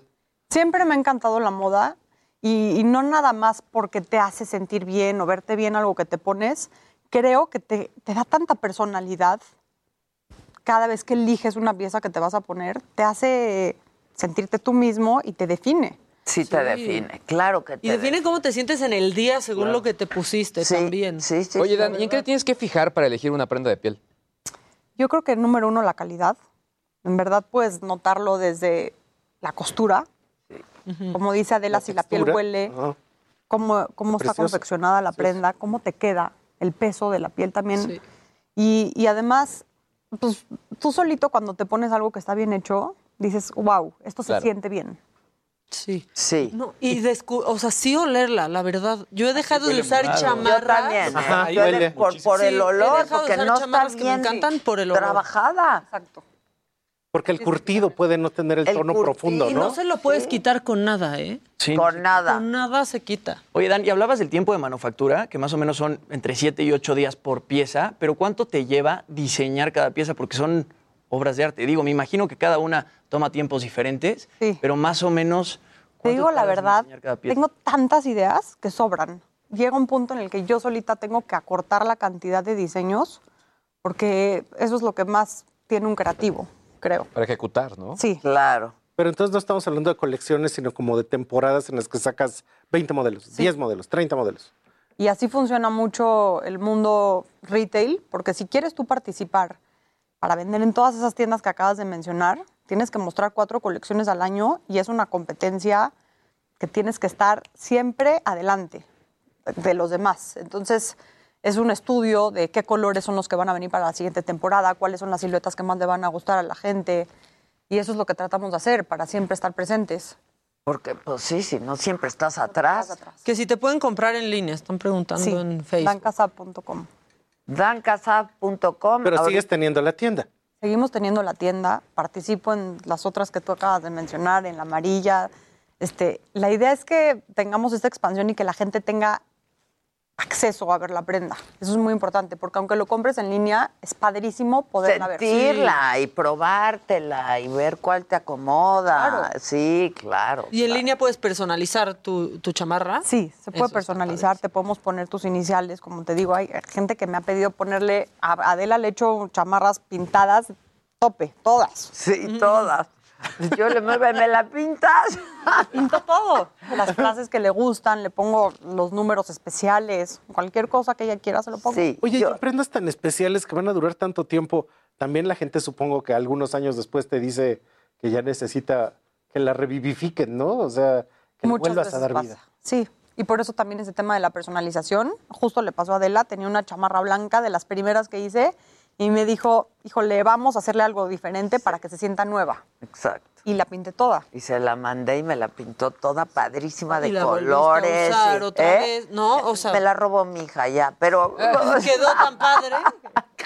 Y de hecho también una de las cosas que hay ahí es que han intentado que los plásticos imiten las cualidades de la piel, pero no son tan durables al usar y son mucho más durables después porque no se van a reabsorber, no se van a, o sea, no tienen un final en el que vuelvan a tener un ciclo completo. Y además contamina. Ajá, por eso eso estoy diciendo, sí, claro, Yo creo sí, que la, la- la ropa de piel, porque ya sabes, los contraanimales y eso, la- esta piel, tienen un final muy digno. Sí, es una un manera muy final digna muy de tener algo que acaba en algo que estuvo vivo y que se, se Exacto. convierte en una pieza que no se todos vuelve apreciamos inservible mucho. No se vuelve nunca. La vas pasando a las generaciones, ¿no? O sea, Y lo que no vas es de piel original, o sea, la plastipiel, no se siente igual. No, no dura tanto, no tiene esas cualidades, que es, la chamarra de piel siempre es impresionante, que cuando hace frío abriga y cuando hace calor está No fresca. mata de calor. O sea, tiene la O sea, capacidad a mí como me de ser. impresiona mucho en piel. Europa la gente, ¿no? En verano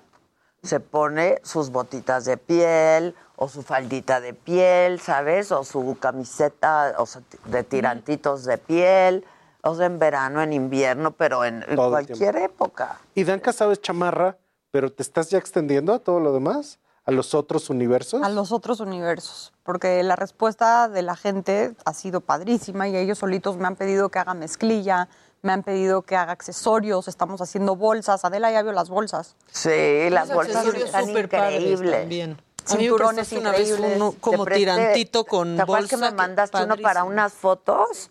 Y lo, ah, pues las de aquí. Sí, las y de son aquí. las y se las puso Maca los tirantes, se ven increíbles. perfecto, Sí, me encantó. Sí. Cinturones, ya estoy haciendo lentes de todo. Ah, o sea, ya vamos a por todo. Ya no es piel nada más. piel nada más. Pero todo Canitas. tiene que llevar un alguito, ¿no? de como lo tú que dices. con empezaste. Pero es que eso es una cosa increíble, que una marca que de veras se consolida es cuando empieza a ampliar el imaginario. Y cuando empiezan a aparecer los lentes, los accesorios, los, la perfumería, inclusive para las marcas cuando van creciendo, pues eso le va dando solidez y tiempo. Claro. O sea, de hecho, inclusive después por eso aparece hasta el libro, que ya empieza a ser la memoria del diseño de un Claro. Wow. Que seguramente tú eventualmente lo vas a tener, porque de hecho eres así como que las carreras sólidas, que a lo mejor de repente no tiene esa explosión, porque cada año sale alguien que está en Fashion Week, que está en todas las revistas y todo, y después se va. Pero tú has estado constante, constante, Pero todo el tiempo ahí. Pues rapidísimo que llevamos Cuatro ya? años. Sí, pues es muchísimo. O sea, una marca que se mantiene ese tiempo Ah, en el sí, mercado claro, mexicano. claro, eso sí es cierto, Guau. pero crece, Y que lo haga crece. sólido y que crezca y crezca, pues nomás tú. Pero esos resultados en cuatro años aquí no los dan ni en seis. Exacto, piénsenlo. exacto. Oye, aplausos a Dan, pero porque es mi amiga, porque la admiro. Este, es padrísimo que cuando empiezas a trabajar con alguien se convierte en uno de tus amigos más cercanos. Eso es muy bonito. Yo lo agradezco y lo aprecio enormemente porque además creo que sé apreciar el talento de la gente. Este, y además reconocerlo. Yo te admiro mucho, Dan. Me da muchísimo gusto ¿Cómo no? verte y verte crecer. Y pues nada más rápido, di dónde te ¿Sus compran, redes? dónde, pues sí, tus redes, todo. Instagram Dan Casab, Facebook Dan Casab y pueden comprar en línea dancasab.com y tenemos una tienda en la Ciudad de México que está en Monte Athos 155.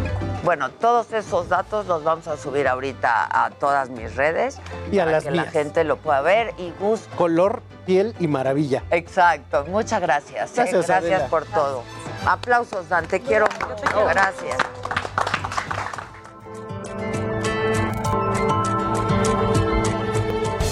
Continúa escuchando Me lo dijo Adela con Adela Micha. Regresamos después de un corte.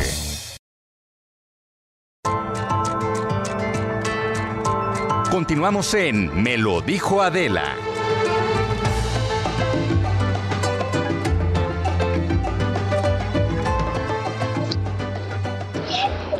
Hola Adela, ¿qué tal? Te saludo con gusto amigos de radio y televisión. Nos encontramos justamente en la explanada de la Glorieta de los Insurgentes, donde en este punto pues se han reunido alumnos, maestros, egresados del CIDE. Justamente en los próximos minutos ellos estarán marchando en dirección hacia el Paseo de la Reforma. Nos vamos a acercar rápidamente con uno de estos jóvenes que estudian pues justamente en esta escuela para que nos platique pues el motivo principalmente de esta marcha. Amigo, pues regálame tu nombre primero que nada y platícame el motivo de esta marcha. Muy buenos días, Rafael Gutiérrez, estudiante de quinto semestre en la licenciatura en Derecho en el CIDE. Rafael, el motivo de esta marcha. Primeramente, lo que estamos exigiendo es que se atienda nuestro pliego petitorio. Como sabemos y vamos a reiterar, es la quinta ocasión que CONACIT y las autoridades como tal no quieren atender a nuestras, a nuestras demandas. Y por lo mismo es que queremos aquí exigirlo. ¿Qué demandas son? Dentro de todo tenemos un pliego petitorio que se puede sintetizar en tres puntos indispensables. El primero es la destitución inmediata del doctor Romero. Como sabemos y tenemos que recapitular, el doctor Romero, a su llegada como director interino, eh, primeramente decidió, y así nos lo comunicó, que iba a ser un director plenamente de paso, que iba a ser una transición plenamente libre, que iba a ser realmente un conector entre esta y la siguiente administración. Pero lo que realmente pasó en el fondo fue que empezó a tomar una serie de decisiones arbitrarias. Recordemos como la destitución del director general, el director en región centro, así pues como la secretaria académica Catherine Andrews. Dentro de todo, exigimos la destitución inmediata del doctor Romero. ¿Quién nos va a recibir el día de hoy en el Senado? El día de hoy, y antes de que avancemos a la siguiente pregunta, también la carta de no represalias. No queremos que haya represalias en contra de la comunidad por el derecho de poder manifestarse. Y tercero, pero no menos importante, poder inclusive aspirar a una autonomía universitaria. El día de hoy queremos que se nos atienda en el Senado cualquier eh, cualquier senador, senador, senadora, independientemente de su partido político. Queremos realmente que haya un diálogo con las autoridades, lo hemos exigido muchísimas veces y nos han seguido ignorando. Perfecto, muchas gracias, te agradezco. Bueno, Adela, pues como podemos observar, pues se están reuniendo ya aquí en la zona de la glorieta de los insurgentes. En los próximos minutos saldrán en marcha sobre insurgentes hacia el Paseo de la Reforma, donde también continuará esta manifestación y donde se espera que justamente lo reciban algunos senadores. Amigos del auditorio, de momento es el reporte que tenemos. Pues estaremos muy atentos. Gracias, Javier. Es justamente esto otra vez lo de lo del CIDE, ¿no? Que no se ha dado este encuentro presencial. Este, y es muy curioso que sigan pateando esta cita. Sí, y aparte, lo que más me hace ruido. Ilan Katz, para quienes nos escuchan por la radio, perdón, este, ya estamos en nuestra sección de los martes con el abogado Ilan Katz. Ilegal. Ilegal. No pusieron mi música. ¿ves? ¿Por qué no le pusieron Ah, sí es su cierto, y es de entrada? las más padres, Pónganle. Justicia. Eso es legal. Es lo mínimo que me merezco. Exacto. No, en una disculpa, Katz. Eh, No es culpa de ustedes. A ver. A ver, a mí lo que, me, lo que me saca mucho de onda es que esta generación que hoy tiene el control del gobierno, del CIDE, del CONACYT, es la generación que vivió los movimientos estudiantiles de los 60. Hay una enorme resonancia entre el autoritarismo de los 60 y el autoritarismo de ahora. Entonces, a mí me hace muy raro por qué no le dan la cara a los alumnos y empiezan a planchar este tema, porque la falta de diálogo los va a llevar solamente a un final muy complicado. Tienen que empezar a escuchar a los alumnos, que es lo mismo que se pedía este, pues, en, los 60, ¿no? en el 68. Me parece fundamental que les den un espacio, que hablen con ellos, y si no, pues ya resolverá la justicia federal. Pues sí, yo también creo que ya deben de resolver este asunto, ¿no? Sentándose a resolver este asunto. Y es un asunto donde todo el mundo pierde, porque México perdería el CIDE, los alumnos perderían a su universidad y los directivos del CONACYT pierden credibilidad. Sin duda. Bueno, ¿qué más? ¿Qué más nos Mira, hay muchos temas. La Muchos. verdad es que esta semana ha sido de, de varios temas en, eh, en- en prensa. Me, me interesa hablar un poquito de lo de Cebadúa, que creo que fue este, el primer plan del Reforma. Pero pon a las personas en contexto. Sí, a ver, este, en el asunto de Rosario Robles, que todo el mundo lo conoce muy bien, en el cual se le, se le acusa de haber usado fondos federales para diversas cosas en lo que se llama la estafa maestra. El día de hoy sale una nota de que Emilio Cebadúa, que era el su, digamos, el 2 de a bordo, que creo que era oficial mayor y tenía otros, otros, tuvo otros cargos, creo, pero fue oficial mayor, sale que se le otorgó un criterio de oportunidad. Sí, un, un nombre muy cercano a Rosario Robles, ¿eh? Y a otros, porque es una persona Pero que tiene muy cercano, a. Rosario Robles. Su chompira, chompira. Sí, Su sí, chompira, su chompira. chompira. Ahora, para, para, los, para explicar de una forma muy sencilla, dándole contexto, el criterio de oportunidad es un tipo de inmunidad a cambio de la colaboración. Y quiero dar a hacer hincapié en que yo vengo diciendo, y varios venimos diciendo desde hace, desde hace mucho tiempo, que el criterio de oportunidad es un instrumento muy útil. Yo creo que también ha sido muy mal juzgado el criterio de oportunidad. No estoy hablando del caso de Cebadúa ni de ningún caso en particular. Estoy hablando lo sí, del marco jurídico del criterio de oportunidad. Si algo le aprendimos a los vecinos del norte es que la gran arma que ellos tienen para combatir la delincuencia es premiar a los colaboradores. Es la inmunidad a cambio de la colaboración. Y hace mucho sentido que puedas otorgarle un beneficio a una persona que te dé información relevante para poder, pues el día de mañana, judicializar, vincular y sentenciar a personas que han sido involucradas en delitos, sobre todo en delitos donde participan muchas personas, porque eh, uno de los requisitos del criterio de oportunidad es que haya participado en el delito, que tenga conocimiento de primera causa en el, en el delito. Y en estos días sale esta nota de que Emilio Cebadúa había obtenido un criterio de oportunidad donde él básicamente dice que se usaron estos recursos para la campaña de Peña. Y hasta aquí todo bien. Hay nada más dos cosas. Todo bien, pero todo mal. Sí, Sí, sí, Está bien porque te estamos entendiendo. Sí. Ah, Digo, hasta aquí lo entiendo. Pero hay, hay dos cosas que a mí me llaman la atención de este criterio de oportunidad. Primero, el criterio de oportunidad, o sea, esta declaración no es de ayer, no es de ayer. O sea, tiene más de un año y está saliendo a la luz. Y tengo entendido que no está en las carpetas judiciales todavía, solamente se ha filtrado en prensa. Y mi preocupación es, ¿por qué? O sea, ¿por qué de repente sale esta nota en prensa de Emilio Cebadúa hablando de pues que efectivamente esta, ese dinero del Cefamestra se usa para la campaña? Yo creo que tiene que ver con cosas que han pasado en el proceso. Tengo entendido que dos personas que firmaron los contratos por medio de los cuales se generó supuestamente este desvío de recursos, dos de las personas se presentaron a juicio y desconocieron su firma. Dijeron, oye, esa firma está falsificada. Yo No la, sí, yo no lo firmé. Lo cual nos haría pensar dos cosas. Lo más probable, yo estoy, estoy haciendo una serie de supuestos, no acusaciones. Exacto, Estoy- exacto, Ahora sí exacto. que, como dicen los hermanos Cohen, estoy Estamos en el ejercicio este de la suposición. Exacto, estoy especulando sobre una hipótesis, Exacto. como decían los hermanos Cohen. ¿no? Entonces, podrían ser dos cosas. La primera es que pues, Emilio Cebadúa, que era oficial mayor, para sacar estos recursos, pues se le hizo muy fácil que alguien falsificara las firmas, cosa que es en el mundo de las posibilidades probable. O la otra es que los contratos que se hayan aportado de parte de la Fiscalía, lo cual me parece más improbable, eso no me parece que sea probable para nada, hayan, hayan falsificado firmas para llenar ciertos supuestos. Eso no me parece probable, pero pues es otro supuesto.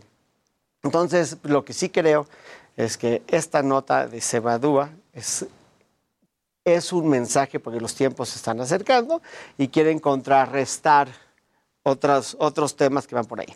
Pero hablando del tema de la prisión preventiva, que creo que es un tema importante cuando hablamos de Rosario Robles. Rosario Robles, que tiene prisión preventiva este, justificada, y yo estoy, y varios de mis colegas consideramos que la prisión preventiva no se le aplica a ella, mínimo tiene prisión preventiva en Santa Marta, ¿no? En una prisión normal de mujeres.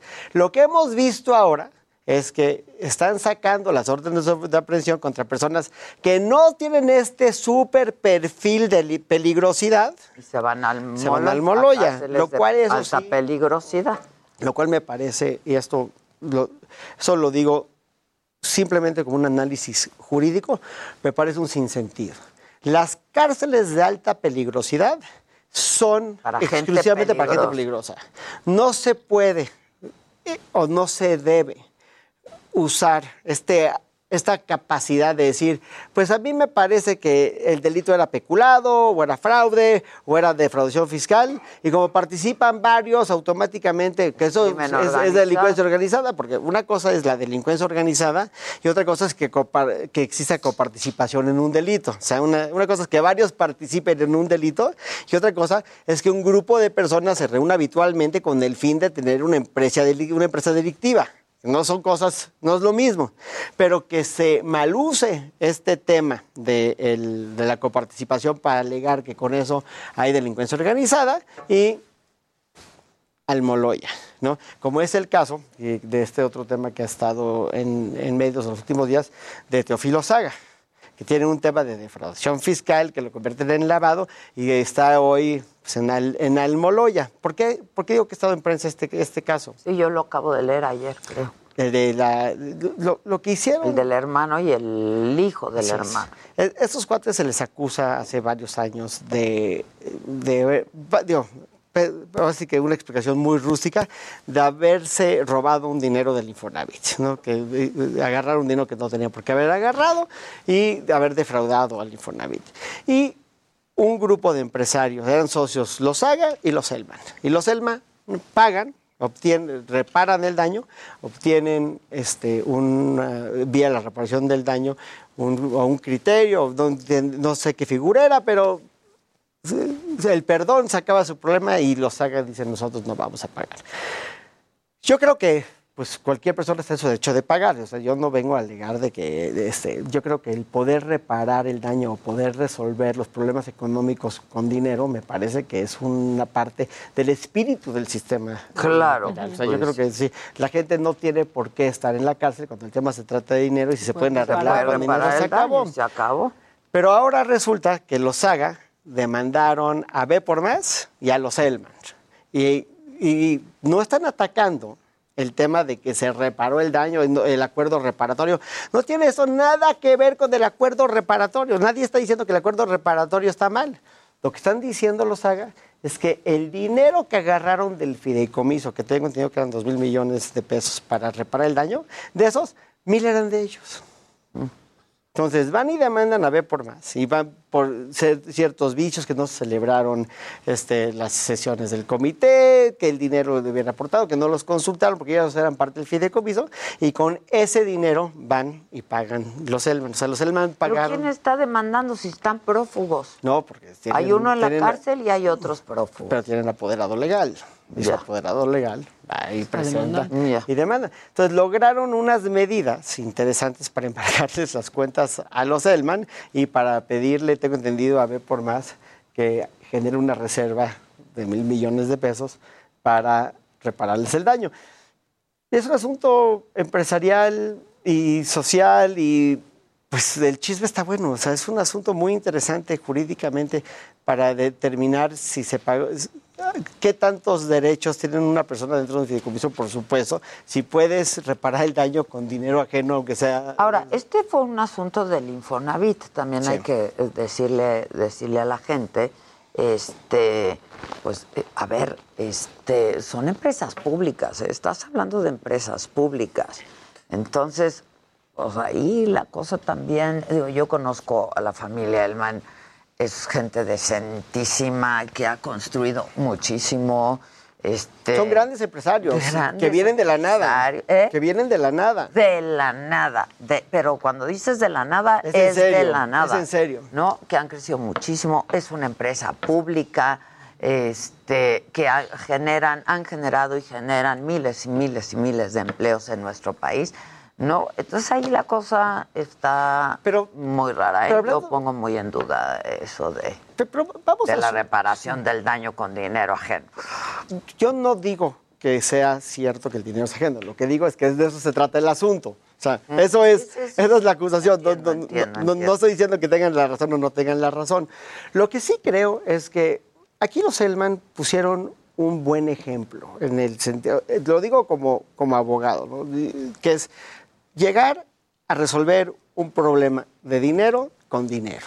Llegar, si ellos... Como se hace en todos los países Bueno, eso lo hemos visto ¿no? mucho en Estados Unidos, que el mismo gobierno, o el gobierno corporativo, llega con el SEC o con Justice y les dice, oye, acabo de descubrir que hicimos una travesura. Y aquí está. Y aquí está la lana. im- imponme, imponme la multa que tú consideres. Porque la diferencia entre tú delatarte y que te cachen es la diferencia. Diametralmente Es opuesto, totalmente claro, opuesto, ¿no? claro. Entonces, eh, se generan multas, se generan pagos. Está el famoso caso de HCBC, que venía de México por temas de cuando era, creo que era Vital, ¿no? Que Ah, se, claro, claro. Que, que se acabó arreglando con unas multas que se pagaron en Estados Unidos. O sea, yo creo que este, este, sin conocer las entrañas del asunto, este ejemplo de poder reparar el daño cuando sea viable, cuando sea necesario y cuando tengas la voluntad de hacerlo, es aplaudible. También, por otro lado, creo que si tú crees que te están violando tus derechos, pues para eso está el sistema. Y si tú crees que no tienes por qué pagar y si tú crees que estás en lo indebido, pues por eso que tenemos un sistema judicial teóricamente independiente para hacer valer nuestros derechos. O sea, hay muchas alternativas, pero el poder pactar es un beneficio que seguramente genera que se vayan aplanando los caminos y que la gente, pues en el caso de los Elman, pues se pueda concentrar en trabajar, ¿no? Y no en Claro. estar pues con estos otros problemas grandotes que tienen los Saga, que uno está, este, que se ha detenido en Almoloya, cosa que, by the way, me parece que no tiene nada que hacer una persona con el perfil de un empresario en Almoloya, que no se le ha este, pues, hecho ninguna imputación de delitos de alto impacto como secuestro, narcotráfico, por el, por el estilo, ¿no? Y, la, y el problema es que el tema de lavado, la acusación de lavado es tan amplia que pues una persona que no es peligrosa podría lavar dinero, ¿no? Entonces, sí me parece que eso, es, que eso es un exceso. Pero independientemente de eso, a lo que voy es que si tú tienes la oportunidad de resolver un problema en un diálogo con la autoridad y lo haces, eso para mí es aplaudible. Es aplaudible porque es una decisión jurídica y de negocios. Bueno, en y se, negocios. se hace entre particulares también. ¿no? Constantemente. Constantemente. La diferencia es que aquí no había un particular. Aquí lo que hay es un gobierno que trató en muchas ocasiones de llegar a diferentes acuerdos con diferentes personas. Ahí está el caso de Ansira, que fue muy similar. Estuvo detenido, llegaron a un acuerdo y este, aunque creo que el acuerdo todavía está medio No colgado se ha cumplido moco. el acuerdo, Pero dicen que ¿eh? ya, pagué- que hicieron el primer pago, tengo entendido. El Ah, primero. no, no, El primero, porque el resto sí lo postergó también. muchísimo y no, y no ha acabado. Pero el incumplimiento o la imposibilidad de incumplir, aunque estoy seguro que es notoriamente compleja, no quiere decir que no hay intención y que no se vaya a cumplir. Yo no conozco el caso de Ansira, pero me imagino que llegar con la cantidad de dinero que él tenía que llegar y de materializarlo, liquidarlo, vender Te activos. toma tiempo. Sí, no es una cosa de... Ahí tengo la lana, tómala. Exacto, no es una cosa de un, de un día a otro. No lo tienen líquido, dicen. Pues sí, también eso, eso es el tema, por ejemplo, el tema de, de este pleito que estamos viendo de Elman y de Saga, dicen la liquidez la tomaron de donde la tenían y de donde la tenían los Saga dicen, la respuesta es que la mitad de eso era mío, pagaste tú con lo mío. Y pues ya veremos cómo se va desenvolviendo, pero ha sido un tema bastante mediático y es un tema sin duda interesante para ver cómo aterriza. Estamos en medio, ¿sabes qué? Este fin de año ha sido una- un fin de año, pues, digamos, ágil, ¿no? efervescente. Vamos a ver cómo se van dando A las ver qué cosas. pasa así con lo de Rosario Robles también y se evadúa, ¿no? Sí, vamos a ver qué sucede. Vamos a ver qué sucede. Pero, pero sin, sin atacar la, la inocencia de Rosario, que, no- que, que hay, yo creo que hay, hay muchos argumentos a favor y en contra, hay muchas cosas que Sí, podemos pero defender. nunca se ha hablado de la inocencia o culpabilidad de Rosario Robles, sino De la prisión preventiva. de la prisión preventiva, que ahí creo que todos tus colegas coinciden en que no amerita prisión, Prisión preventiva. preventiva. Pero, pero lo que sí digo es que... Digo, todos es un exceso, porque hay quienes pues sí consideran eso, ¿no? Pero No, yo no creo, o sea, yo, yo creo que, que en general la opinión es que la prisión, pre- el código dice que la prisión preventiva debe ser excepcional y no es excepcional. En la práctica, la prisión preventiva en muchos casos es una obviedad que la van a imponer. ¿no? Por- porque la política criminal entre las fiscalías y el tribunal está en estos diálogos que tienen es, pues, mira, entre que son presas manzanas, pues ya que empieza a purgar su condena desde el día de hoy, ¿no? Y creo que eso es una deformación del sistema que tendríamos De lo que, hemos hablado muchas veces aquí en este mismo espacio. de lo que hemos hablado muchas veces en este espacio. Y sí creo que, que tenemos que madurar como sociedad y tenemos que madurar en el sistema para que la prisión preventiva... Es que con el, con el grillete, con, con el brazalete electrónico, pues una persona tiene suficiente para garantizar que no se te vaya a escapar, ¿no? Si no es de alta peligrosidad. Si no es de alta ¿Y qué te peligrosidad. hace de alta peligrosidad? Pues permanecer a un grupo de delincuencia organizada, que pues agarras, te pones el brazalete, te lo cortan con un machete, te subes con un grupo armado y te, te pelan, ¿no? O sea, eso yo creo que es un, una- un perfil claro de alta peligrosidad. O una O sea, persona... ¿cuáles son las condiciones que entran en delincuencia organizada? Pero, pero el código lo que dice es que, que te vayas a sustraer o que vayas a ser un peligro para la víctima o los testigos. Entonces, pues una persona no tiene que pertenecer a un grupo de delincuencia organizada para ser un peligro para la víctima. Lo hemos visto en casos de violencia familiar, como en el Ujú. caso de Abril, que pues una sí. persona pues, te mata, ¿no? Pero, o sea, es una persona que está desequilibrada. Sí, que- sí. o sea, hay que hacer muchas cosas porque es, gracias a Dios, el artículo es amplio y podemos pensar en pues, cualquier cosa que te haga peligroso. No solamente pertenecer a un grupo de delincuencia organizada te vuelve peligroso, pero se tiene que fundamentar de una forma pues congruente y coherente. Ya. Pues sí hay muchos casos judiciales ahorita en la, en la opinión publicada, ¿eh? Sí. Pero vamos a ver, yo creo que, que, que este mes, enero y febrero, vamos a ver la conclusión de varios, vamos a ver cómo se van resolviendo los temas. Este, también los golpes internamente en la 4T lo hemos visto en el caso de Santiago Nieto y del fiscal general. Esos están de a peso. O sea, están- y se están dirimiendo otra vez en este pues de manera mediática. Así es, pero ¿no? se van a tener que acabar acomodando. Las cosas, o sea, eh, lo, lo bueno del conflicto, decía Sun Tzu en el libro de la guerra, decía, el fin de la guerra es la paz. No debemos olvidar eso. O sea, la guerra no debe de alimentar para servir a la guerra. La guerra tiene, el conflicto tiene que ser Que un tener camino como para fin la paz. la para paz, claro. Estoy seguro que eso tarde o temprano se va a resolver. Y todos estos operadores que estamos viendo que se están peleando, todos son gente sumamente inteligente sumamente capaz, ¿no? duros, pero son inteligentes, son capaces y van a acabar resolviendo sus problemas sin duda. Eso te dice tu corazón de madre. Mi corazón de madre me dice que esto se va a acabar dirimiendo, pues espero que relativamente pronto. Y vamos a ver qué pasa con los asuntos y quién más cae y quién más este, se reacomoda, ¿no? Sí. Este, ¿vienes todavía te vas de vacaciones? ¿Vienes todavía el próximo martes? Todavía vengo el próximo martes. Todavía. Qué bueno. Qué bueno. Y después de eso también, ¿no? O sea, la Sí, sí. siguiente semana. O sea, yo estoy fuera de Navidad, Año Nuevo y regreso. Ah, ok, ok. Pocos días. Ya le están preguntando a Ilan si se van a tener que amparar para hacer vape, para vapear. Sí, ¿qué onda? Es que eso deseamos a Claudia. a la, a la diosa la de paz. vacaciones, O sea, te tienes que amparar para. No, no, no, Pues para como poder vapear. que caiga la prohibición, por lo pronto cuando los compres vas a estar comprando algo ilegal. Mm, pues sí. Pues, que ¿qué des- les des- digo? Desconozco del tema. Pues, ¿qué Sí, les Pero lo estudio ¿Qué y lo digo? traigo el martes. Yo afortunadamente con esto he podido dejar de fumar, fumar, ¿no? Y pues como ya no te dejan fumar en ningún lado, esto pues ha sido pues una buena alternativa. Todos tenemos algo. ¿Sabes que Mi hermano, Mauricio, te- ya, ya terminamos, pero mi hermano tenía una cobija la cargaba para todos lados, ¿no? Eso mismo, esta es la cobija. Esta es mi Claro. cobija, Esta es la cobija. Oigan, yo los veo esta noche, 7 de la noche en la saga, se va a poner bueno. Y mañana aquí nos empezamos a ver a las 9 de la mañana, nos empezamos a escuchar 10 de la mañana. Gracias, pasen un buen día. Heraldo Media Group presentó Me lo dijo Adela con Adela Micha.